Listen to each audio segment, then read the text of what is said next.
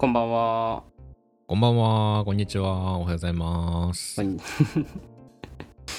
えー今日も、えー EJ プロジェクトまた始めていきましょう。お願いします。さて、早速ね、早速ね、早速ね、早速ね、早速ねじゃないな。えーやっとね、うんあのジャンルの話に切り込める回がうん、やってきました。やってきましたね。ついに。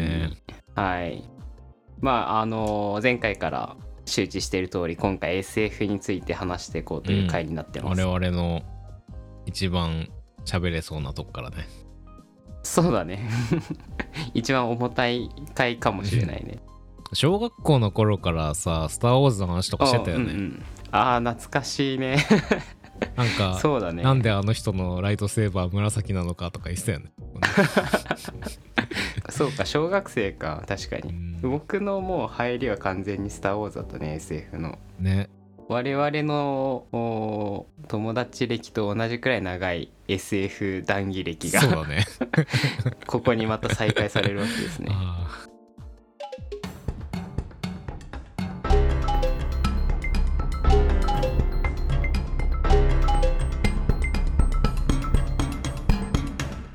じゃあまあ早速 SF ってなんだというテーマでねあのお始めていければなと思いますが、えー早速最初にちょっと山にこうまずは聞いておきたいなというのが、ー導入としてそうだね、ねマトリックスですね。かねてから予告がありましたけど、まあ聞いておきたいなっていうか喋りたいでしょみたいな。そんな感じかな、うん。ちなみにどうなの？マトリックスってうん。もう SF なの？っていうところからじゃないですか、うんうんうんそうだよね。うん。俺はマトリックスは好きで、うん。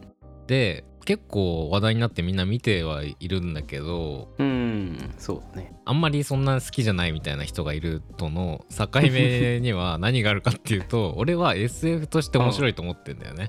ああなるほど。で多分そこが。そうそうそう。みんな多分なんかアクション映画としてみたいなうん見方が強いんじゃないかと思って、うんうん。まあ確かにね俺も別にアクション映画としてのマトリックスはまあうん。面白いけど、うん。なんかそこまでもうマトリックス最高みたいな感じじゃないのよ。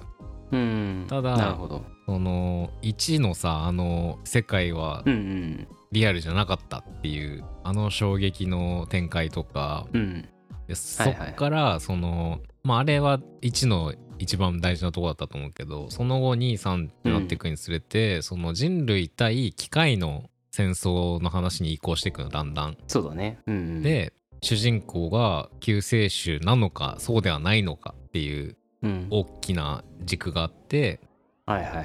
なるほでどまあ最後にはそのまあもう結構クラシックと思ってねそのネタバレどんと声で言っちゃいますけど、うん。結局その救世主であるかどうかっていうのはその本人の自覚じゃなくてうん。その人が「お前は救世主だよ」って信じてるよって言ったことで彼が救世主となるのよ。うん。っていうその話の流れとかうんうんそういうのがねなんかグッとくるんですよね。なんか神話的というかうん。でもあるしね。そのうん機械と人間の戦争っていうこの SF の割と古典というか、うん。そうだね。王道のね。うん。うん。こので独立を勝ち取りたいとするまあ SF だけじゃないこう全ての物語の中の結構基本であり市場であるうん。テーマだなと思ってなるほど。好きなんですよね。こう重要な重大なテーゼが隠れてるとうんうんうん。いうことそう。うん、確かにやっぱりそう言われてみると、うんまあアクションがかなり派手なので、うんうんうんまあ、そこに目が行きがちっていうのもあそうるしだね。あとなんか僕はやっぱりあのーマトリックス」の2作目以降、うんちょっと世界がいろいろややこしくなっていくじゃんああ、登場人物も増えてねそうね。なんか大体みんなサングラスかけてるし。そうだね そうそうそう。なんか1のまあ衝撃と、うん。あとなんかこうシンプルにどんでん返しが起こるみたいな感じから、うん。世界のこう深部に入っていくに従って、うんうんうんすごいなんか関係性とかストーリーが複雑に絡まっていってちょっとそこがついていききれなかっったかなという感じがあるのかな。そうなんだよね。そこそれは思ってるところあってうん。なんか単純な機械対人間の構造だったはずなのにその第三の勢力、まあ、スミスなんだけど スミスがめちゃめちゃこう、スね。物語のこう、ま、マージンを取ってくんだよね。こそんなお前そんな大物だったかってなってくんだよどんどん、あれ主人公はなんていうんだっけ？ネオ？ネオ、うん。そうそう。ネオの宿敵ね。そうそうそう。えーサングラスをかけた白人男性スミス、うん、みんな白人だったか、うん、スミスね。スミスですね。エージェント。うん。うん。エージェントスミス。そうそうね。エージェントスミスね。確かに。そうなんだよね。でそれがちょっとまあうん。なんていうんだ？単純な A 対 B の構造じゃなくしてってしかもその解決うんうん。も、じゃあうん。どっちが勝ったのとかがかなり分かりづらいというか、まあ結果的に言うと、うんその根本解決にはなってないんだよね。その対症療法的に一時休戦みたいになったぐらいで終わっちゃうのよ。ああなるほど。そう。でうん。話題を4に移っていいですか？あはいもうねタクのうん。注釈にねあの4見ら最後まで見られなかったっていうこの のがあるので、まあ4までやっぱり喋った方がいいかなと思って。そうね。ぜひ。4はちなみに、えーレザラクションズうんうん、うん、だっけ、タイトルで言うと。うん。割と最近だよね。そうだよね。何年だったかちょっと忘れちゃった。えっ、と3部作が完結して、うん。ちょっと時間が空いてつい最近、うん。つい最近といってももう2年前くらいかなもえっとしかしたら、21年公開だって。ああじゃあちょうど2年前だね、に公開された久しぶりの「マトリックス」シリーズ4作そう目だね。そうそう。僕はあのネットフリックスに出て、うん。一応ね伝説的マトリックスシリーズの最新作っていうことで、うんうん。まあ見ようかなと思ったんだけど、うん。多分ね30分くらい頑張ってみうて、ん。もう途中で 諦めちゃったね。まあね。全然わからんでもないけど でもまあマトリックスそうね4はうん。そのとんでもない皮肉を持って生まれた作品で なんて言うんだろう。そのリブートとか最う近ん。めちゃくちゃ多いじゃないですか、昔のやつをもう一回やったり、うんまあ続編を作ったり。ううん。うん。でそういうのを、まあ、かなり前半の方でさ批判してうんうんうんうん。なるほどね。そのリブートっていうまあ文化自体そうそうそうそう。文化というか潮流自体をうん、批評していると、作品自体が。うん。でしかもこの作品この「マトリックス4」というものはそういうことじゃないんだって言ってるわけではなくて例えば「マトリッなるほどクス」そのうん。4の中で123をこう、うん。批評するというかババカにするような言い方をする人たちが登場したりもするのよ。でその「マトリックス」といえばなんだなんだなんだバレットタイムだってそのバレットタイムってあのみんながよくや「マトリックス」といえばでやってるさこう銃弾を避けるう動きあるじゃん、はいスローになってはいはい。ワイヤーアクションでみたいな、はいうんでマトリックスとはバレットタイムなんだっていうシーンとかもう完全にそのはいはい今までの123がそういう風に世界、世間で受け止められてるっていうことを映画の中で言ったりしたりうん。して、そのうん。マトリックス4つ自体は世界の他の作品と比べて特別なんか変わったことをやってるって言ってるわけじゃないんだよね。ああなるほど。なのに4を出してるっていうこと自体にそのほなんて言うんだろうな。強烈な自己批判でありながらううん。でもまあこれも引用なんだけど物語にこう終わりはなくて、うんうん。で、まあ、違った名前と顔で続いていくものだと物語はいは。いとい。うのは。なるほど。っていうのをあえてやってるっていう作品なんだよね。うーん。で難しいね。いはい。であの物語自体はそのやっぱり中途半端だったからうん。みんな結果どうなったの？みたいなので終わってたからその続きも知れたし。ああなるほど。でその3までのそうそうそう、結局どっちが勝ったのとかもまあうんうん。実際には別にどっちも勝ってなかったっていうこのうん割と白黒はっきりつけないタイプの結末ではあったんだけど、それがうん実は白黒ついてなかったんですよっていうことを白黒つけた作品だったって言える？あそうなんだ、なるほど。とかそうだからねまあ打足か打足じゃないかって言われると打足なんですよ。完全に。うんなるほどね。で、うんファンとしても別にあれはいらなかったんじゃないっていう人もいっぱいいると思う。うん。でも俺は 打足だったとしてもそのメッセージとしてその物語が名前や顔を変えてどんどん続いていくものだよねっていうその思想自体うは、ん。まああえてもう一本作る意味もあるとは思う。うん。だっていう感じ。えーなるほど、うんじゃあまあママトリックスの1から3に関してはまあ一つのこうパッケージされたやっぱ3部作で、うん。えー4のレザラクションズに関しては、うん。まあちょっと別枠というかそうね。まあ、その3部作をもう一回こう俯瞰して自己言及する。そうそう。うん、そういうちょっと位置づけが少し違ったものなうん。のかな、という理解なと思ってる俺は。なるほどなるほどでもなんか今の話聞いて、うん。そのなるほどマトリックスっていうのはなんかやっぱちょっとこうストーリーの、まあ、世界観と、まあ、その裏にあるテーマみたいなもののなんか深さみたいなところが結構醍醐味っていう感じなのかな。うん、うんと思いますね。なんかあと結構やっぱりあのウェブとかコンピューターのまあ世界がこうえっ、とベースの世界観じゃん。うんなんかその辺はちょっとそういう知識もないとついていきづらいのかななんか。そういうなんか比喩との対応関係で見るべき世界観というか。まあそうなんか結構実際どういうことっていうのが分かってないと途中でこんがらがるかも、うんなんか、うん。人間は実はっていうか現実というものは実は未来で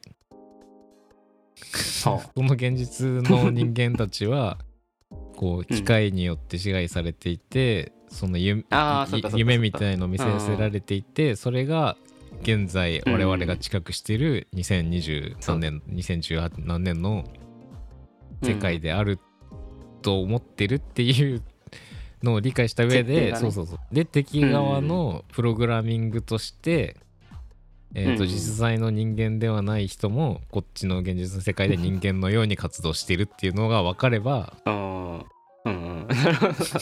今なんか割とスラスラ説明してたけど多分これねうん。聞いてる人ねなかなか追いつかないと。思う だからなんかこれは人間じゃないとかが分かってないとなんでこれが起きるんだろうとか。うんそうだね。確かに。うん。そうだよね。だからエージェント・スミスも人間じゃないわけだもんね。そうそうそうそその辺難しいというかそそうなんだよの整理整理しながら見ないといけないという側面もあながちあるということだね。なるほど、なるほどじゃあマトリックスに関しては、まあ、その辺をちょっと踏まえつつもう一度評価を皆さん下してくださいという感じですかね、ちゃんとマトリックスについての時間をいただいてありがとうございました。はい じゃあ心置きなくはい SF の本題に入れるということで。こっちから本題だからちょっとマジであの 忖度抜きでカットしていいからね。マトリックスの話は、まあ前置きとしてっていうのもあるんだけどやっぱりさマトリックスなんかは結構なんていうのハマるの難しいと思うんだよね。はあまあね。うん。うんうん。じゃあちょっとリスナーの中には、うん多分 SF そんなにあの苦手ですよっていう人もたくさんいると思うし、ん興味ないとかね。そうそうそうそう、うん。じゃあそういう人たちに、まあ、まず一本 SF 何か映画でも小説でも、うん。導入として、まあ、これが SF の面白さですよみたいな、そういうものからちょっと話スタートしていけたらいいんじゃないかなという意味で、マトリックスはちょっとその悪い例そうね。に なるのかなある意味、みたいな。まあマトリックスはやっぱりね最初の一本ってして進めるのなかなか難しいじゃん。そうだね。じゃあ何みたいなところから話ちょっと進めうてん。いったらいいかなと思って、何ですか？そうだね。えーっとね僕がもし、まあ、今自分で出したお題だけど、うんあの SF のお一本何か進めるならっていうのをちょっと考えてみたんだけどなんだろえー映画の未知との遭遇っていうほうほうほう。映画があるじゃないですか。クラシックですね、まあ、あれ SF 映画の中では古典中の古典だと思うんだけど、うん。まあこれかなと思って。で、まあ、結構有名な作品だけど意外とね見てない人もいるんじゃないかなという気もするし、まあ、うん。タイトルはあまりにも有名という感じするけど、ね、そうそうそうそう。ねうんでちゃんと頭からお尻までねまあもちろん映画好きな人とか SF 好きな人は見てると思うけどまあ一般の人の中で言ったらまだ見てない人もたくさんいると思うしまあちょっとそういう人にまず一本目見てみてほしいなっていううん。感じで、えー選ぶとすると3つの遭遇かなと思いました。うん。うん。で、まあ、SF って言ってもいろんなさそのマトリックスももちろんそうだし、結構ジャンルの幅が広いと思うんだけど。そうだね。ね。例えばまあ「スター・ウォーズ」もさ SF で。まあでもあれはスペースオペラっていうくらいだから。なんかいろんなさ宇宙人が出てきて、うんうん。なんか宇宙人と戦ったりとかさ、うん。もあるし、まあ、マトリックスみたいにネット世界にこう、えー入り込んでくるみたいな。サイバーパンク的なね。そうそうみたいな話もあるし。うん。SF って言ってもなんかいろんな幅があるなと思ってて。うん。で、まあ、その中でなんか SF の醍醐味みたいなエッセンスみたいなのが「未知との遭遇」っていう映画一本に詰まってるんじゃないかなと僕は思ってて。ほそういうものとして未知との遭遇を紹介したいなという。ううんうんうん。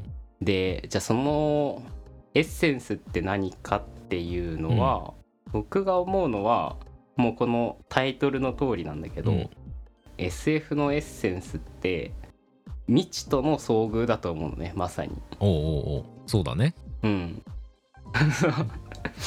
なんかこう、まあ、どうマトリックスはちょっと違うのかもしれないけどなんか、まあ、知らないさ、うん世界とか、知らない存在とか知らないものと人間が遭遇した時にどうなるのかっていう、なんかある意味こう思考実験的なものがなんか SF の本質的な部分かなと思ってて。そうだね。思考実験ね。ね。そうだわ。で未知との遭遇ってさまさになんかそれをずっと描いてるじゃん。うんで未知との遭遇は作品としてはえーっとね1978年の公開の映画で、監督はスティーブン・スピルバーグで、そうだね。大あらすじとしては、えーっと世界中で奇妙なことが同時多発的に起きる。でこう宇宙船の目撃とかが各地でされて、で、えーアメリカ政府が極秘裏にその宇宙人とのコンタクトを取ろううん。と研究を進めてるんだけど、うんうん。でそこに、まあ、ある一般人があの宇宙人との接触を通してこう巻き込まれていく。うん。っていうストーリーで、半分日焼けしちゃってね。あそうそう半分日焼けしちゃってね。そうそうそう。なんかちっちゃいね可愛らしい UFO が最初出てくるんだよね、その光に当たると日焼けする。と 結構危ないよね。何どんな光線出てたのか気になるところだけど。確かに。そうそれで結構ね後半までその宇宙人は出てこないんだよね。でずっとそのああそうだったね。そうだそうだ。そう一番ラストにあのラスト言っていいのかそう最後の最後までね宇宙人は出てこなくて、ただその宇宙人と接近したことによってなんか一般の人が、えーっとちょっとこう感覚が変わっちゃうというか宇宙人からのなんかこうメッセージを無無自覚に受け取っちゃうんね。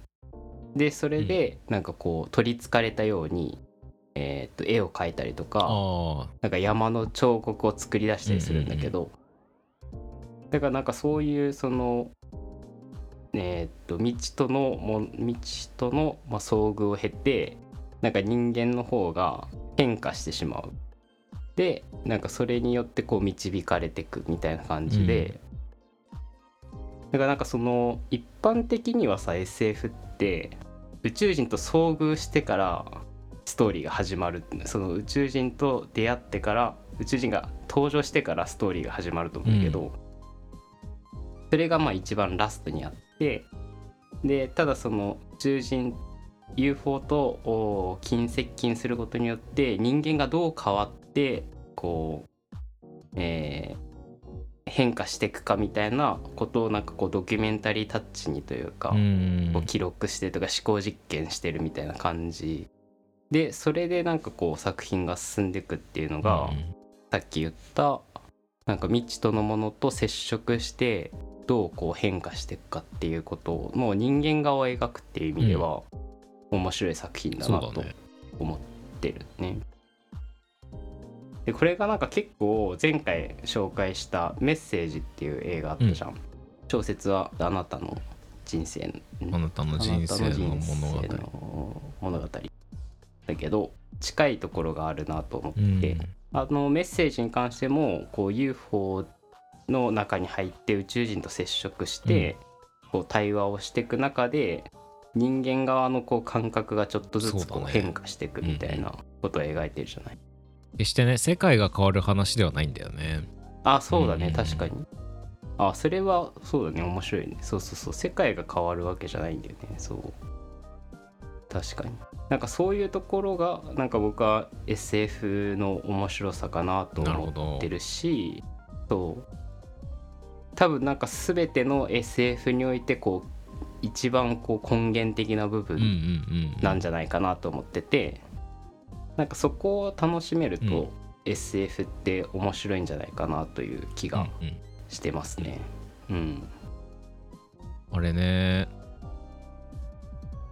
未知との遭遇はさ、うん。ラストに宇宙人が出てこなかったらより良くなったよねああ、それはね、あの結構ステレオタイプすぎる宇宙人でちょっとやっぱりがっかりしちゃうっていうのはあったから、まあもちろんそのこの、ねこの年になってっていうかこの未来現在になって見ちゃってるからその当時はどうだ受け止められてたのか分かんないけど、なんかわか。あの影のまま影っていうか光の奥にいたままで終わってたら、なんかもっと名作になったのになーってちょっと思っちゃうねうん。それすごいわかる。なんか僕もね、一番最初幼少期に見て、うん。まあ結構インパクトあって、でなんか大学生とかそれなりに大きくなってまた改めて見た時に、最後宇宙人が出てくるっていうのに多分最初見た時になんかあんま宇宙人が出てくるっていう記憶がなくうんてまそうそう。で改めて見た時にあこんな普通に宇宙人出てきたんだっていう。あ ねとちょっとそこは確かにね冷めちゃった。な、UFO の造形とか結構印象的じゃん。あのそうそうそうそっちのやっぱインパクトがあったからな。コミュニケーションに使うのがあのシンセサイザーっていうのもいいしね。うんね。あれはいいよね、未知との遭遇はなんかそうだね。音楽っていうのも一つのテーマになってて、うんうんうん宇宙人とコミュニケーションする、まあ、ツールが音なんでね、音楽もいいよね音楽もいいっすよあねれね。ジョン。ジョン・ウィリアムスジョンだよね。がやってる、うん。ジョン。結構音楽と SF っていうのもねあの親和性があるというか、やっぱなんかこう世界観を作るためにどういう音作るかって結構重要だと思うんだけどそういう意味でも結構うまくいっている確かに。作品の一つですよね。あれあの後にうん。ET かな、ああ順番で言うとそうじゃないかな。よくあでも ET のそうだね。よく考えたら宇宙人 ET だったかも。あどうだったかな。なんかね結構ね、あれだよ。違ったっけ？ん？グレイピープルだああっけ？グレイあのあのグレイマンえ一番よく見る宇宙人ね。そうそうそう。一番よく見る宇宙人の形だったよ。はい。そっかそっかそうなんか当時その未知との遭遇公開時は、結構そのお宇宙人を描くときにああいうこうなんていうんですかね。宇宙人っていうのはなんか脅威の存在で、まあ、例えば地球を侵略しに来るとか、こう戦う相手っていう風な描かれ方モンスターだったりとかね、うん。なんかそういう描かれ方が一般的だったのがまあ未知との遭遇ではこうコミュニケーションを取れるえー友好的な存在として描かれた映画として結構画期的というか、だったらしいね当時は。なるほどね。まあ僕はそんな感じですね、もし一本推薦するなら、うんうん。山はどう？ちなみに。俺そうね。初え初心者に SF 一本となるとなんですかね。インターステラーとかかなと思うななんか、うん。まあタクがこう古典を上げたからっていうのもあるけどうん。それだったらなんか最近のっていうのでなんかさちょっと昔のってやっぱり面白いは面白いんだけど、うん。ちょっとねその作り物っぽさがやっぱさなんかはいはいはい、入り込めないにつながっちゃうことがあるじゃん。あー確かにそうだね、それはそうかも。ちょっと盲点だったわ。うん。なんか最初に一本進めるっていう条件のもとで言うとやっぱちょっともううん映像技術的に進んでた方が見やすいのかなというのもありインターステラーかな、うん。インターステラーは何がいいってうん。うん。時間感覚がめちゃめちゃ雄大なんですよね。あの何十年後みたいな風にさこうなるじゃん、うん。そうなんていうの？ああはい天文学的な時間の進み方をするのよ、うんまあそこまでではないけど、うんうんうんまあ人間の尺度じゃない時間の進み方をするのが、はいはい。あこれぞ SF って思う。あそうなんだ。なるほど。これぞっていうか、SF の楽しいと思うポイントの一個なんだよね。うーん。まあ時間の進み方。そうそうインターステラーを語る上でそれは二の次三の次なことは承知なんだけど。そうだね。メインテーマではないけどね。このインターステラーはこう地球が滅亡しそうになって住める惑星人間が生活できる惑星を探査しようという大きなテーマがあって、うん。うんでこうなんやかんやしてうん。謎の外部からの協力者の存在がこううん。示唆されたり、なんやかんやあってはい。という映画です。あのね説明するの難しいね。そのまあ設定としてはそうだよね、その地球環境の悪化で住めなくなって、まあ、移住先を探さないといけないっていうのでなんかいくつかその候補の星があるんだよね。で、まあ、そこに行くけど、やり直してくれてる。そういう感じかな。探検してこう回るんだけど、まあその先の話しちゃうと、ね、そうなんだよ。ちょっとネタバレになっちゃうもんそねそうそうそう。設定はそこまでだね、説明できるとすると、うん、でこれはさなんか難しい用語とか、テーマはそこじゃないっていううん。ところが、この映画のいいとこだなと思ってて、要は科学的知識が、うん。まあ、全くないっていうか、まあ、映画を見てこう分かる分だけで、こう楽しめるっていうかテーマの大筋を理解できるうん、ことだなと思って、うん、でしかもその最後に示されるあーネタバレだ。むずいな。こう難しいねうんのがうん。科学とはうんだみたいなのはすごいうん。グッとくるんだよね そうだね、難しい まあまあまあいいや。でももうそのえまず一本進めるなら何かっていうことには答えたかうら、ん。次行こう。なるほど。なんかそのインターステラーは確かにあの結構 SF 的 SF というかちゃんとこう SF っぽいあの SF だけど、なんていうんだろう。見る側はあんまりなんかこう細かいその設定とかを気にせず、うんうん。なんかこう世界観に没入しながらその作品に通底するあの大きなテーマをこう体感できるというか、なんかそれは確かに、えーとっつきやすさはやっぱあるよね。うまいよね。うん、ハードすぎない。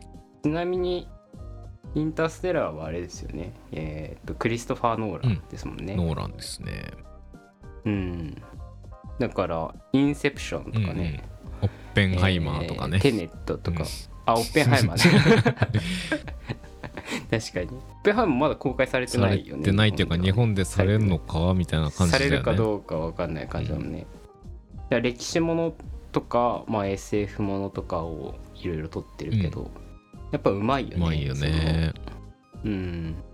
確かに。あとその映像の話で言うと確かにやっぱりもう CG に慣れている人からすると、まあちょっとね古典 SF というか、まあ、未知との遭遇とかは、うん。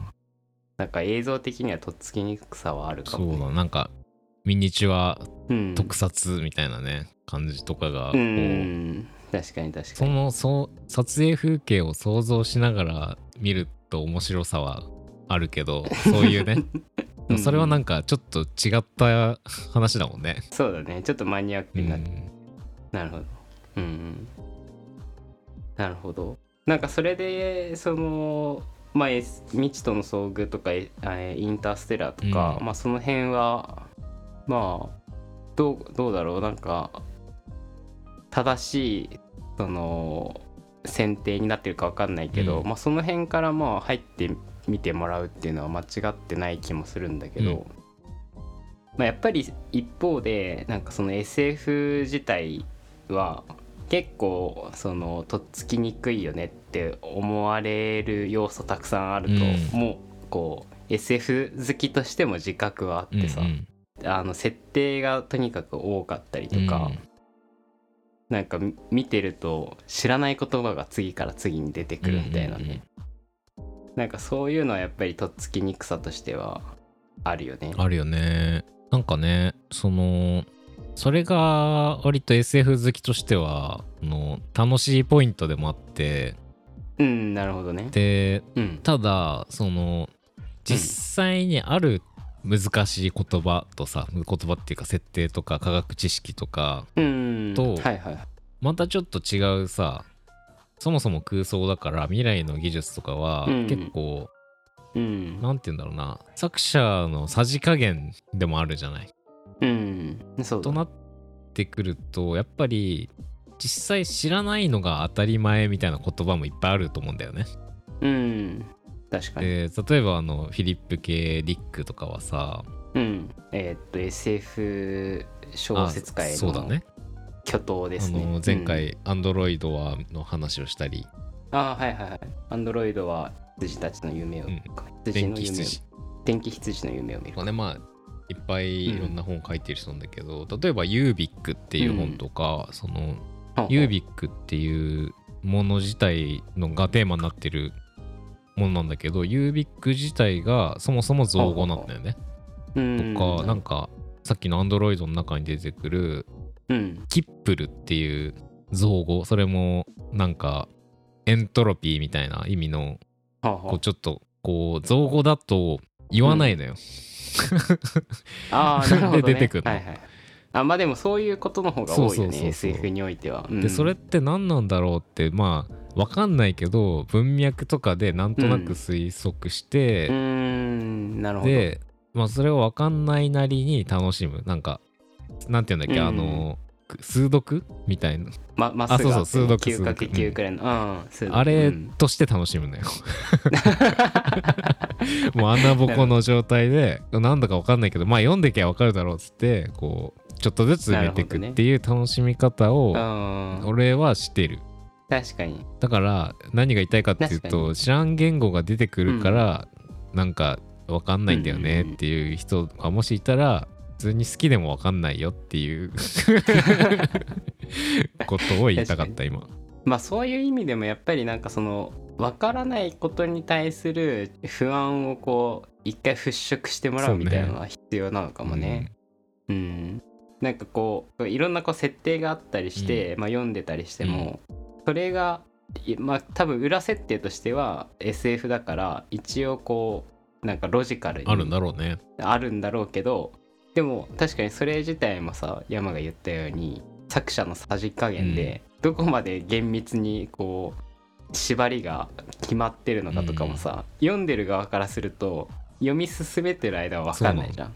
タイムトラベルするとどんな不都合が起きる 設定になってるのかとかさ、全然 全部読んでみて後からそう考えてみないと分かんないみたいなところはあるけど、まあ、それは一旦脇に置いといて、もうその世界に一回乗っちゃおうみたいな、なんかさそういちょっとそれるけど、タイムマシン問題でいつも思うのは、あの、うんはいはいはい。時間を移動できるじゃんあれって。うんうん。でも空間を移動できる設定とかに触れられてないとさ例えば1日前に移動したらさ、うん、1日前の時間軸だけ動いたら空間軸で言うと、その間地球動いちゃってるから同じ時間、てかあな同じ空間軸はいはいで時間軸だけ移動したら宇宙に放り出されるよなっていつも思うんだよね。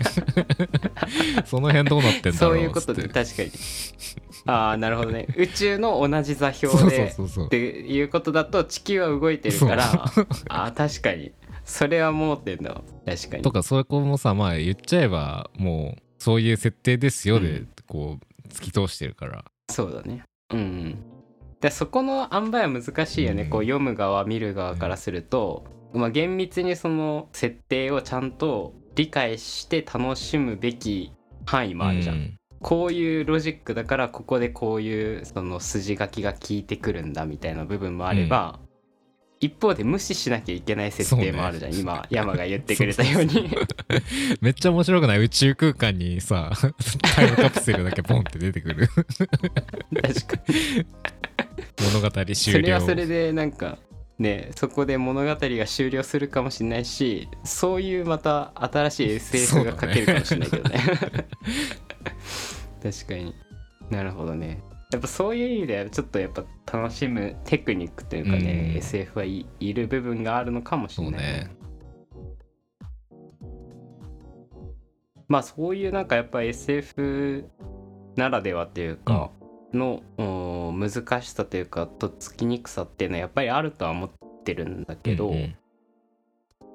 まあでちょっとあのそうだね今回はそこそこ時間も来たので、この辺りで一旦えーっと今回のお締めたいかな締めようかなと思ってるんだけど、まあじ次回以降ねそのおじゃあそういうとっつきにくさもありつつじゃああの SF 好きがどうやって SF を楽しんでるのかっていう、まあ、ちょっとマニアックな話も絡めつつ、うんえー話を広げていければなと思ってます。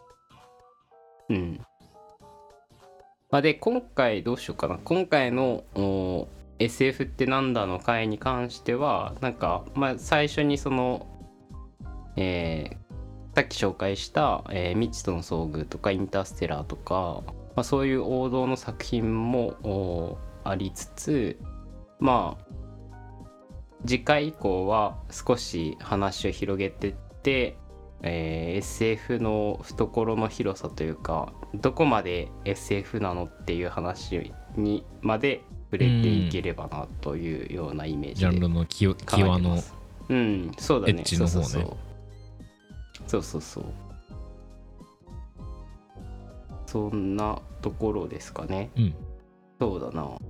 まあさっきさ話してたその未知との遭遇のおえ絵のとっつきにくさその撮影技術的あなあはいはい。面での、そうそうそうとっつきにくさみたいな話もあったと思うんだけど、なんかちょっと次回の話次回話したいなと思ってることに触れておくと、なんか逆にそういう部分も、まあ、SF 好きからすると楽しみどころだったりするっていうのはあるんだよね。その「うんスター・ウォーズ」の456が好きか123が好きかみたいな話ね。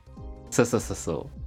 なんかそういう話をちょっとあの深掘りできたら面白いかなと思っております、はい。まあじゃあ今回はそんなところでしょうか。はい。はい。じゃあまた次回も引き続き、SF ってなんだという話をうん広げていけたらなと思います。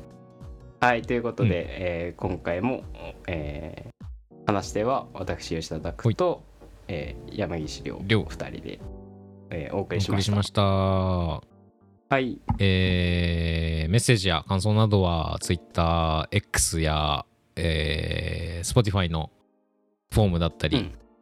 念だったりで飛ばしてください。はいおお願いしまます。すではまた来週お会いしさましょう。ようなら。はいさようなら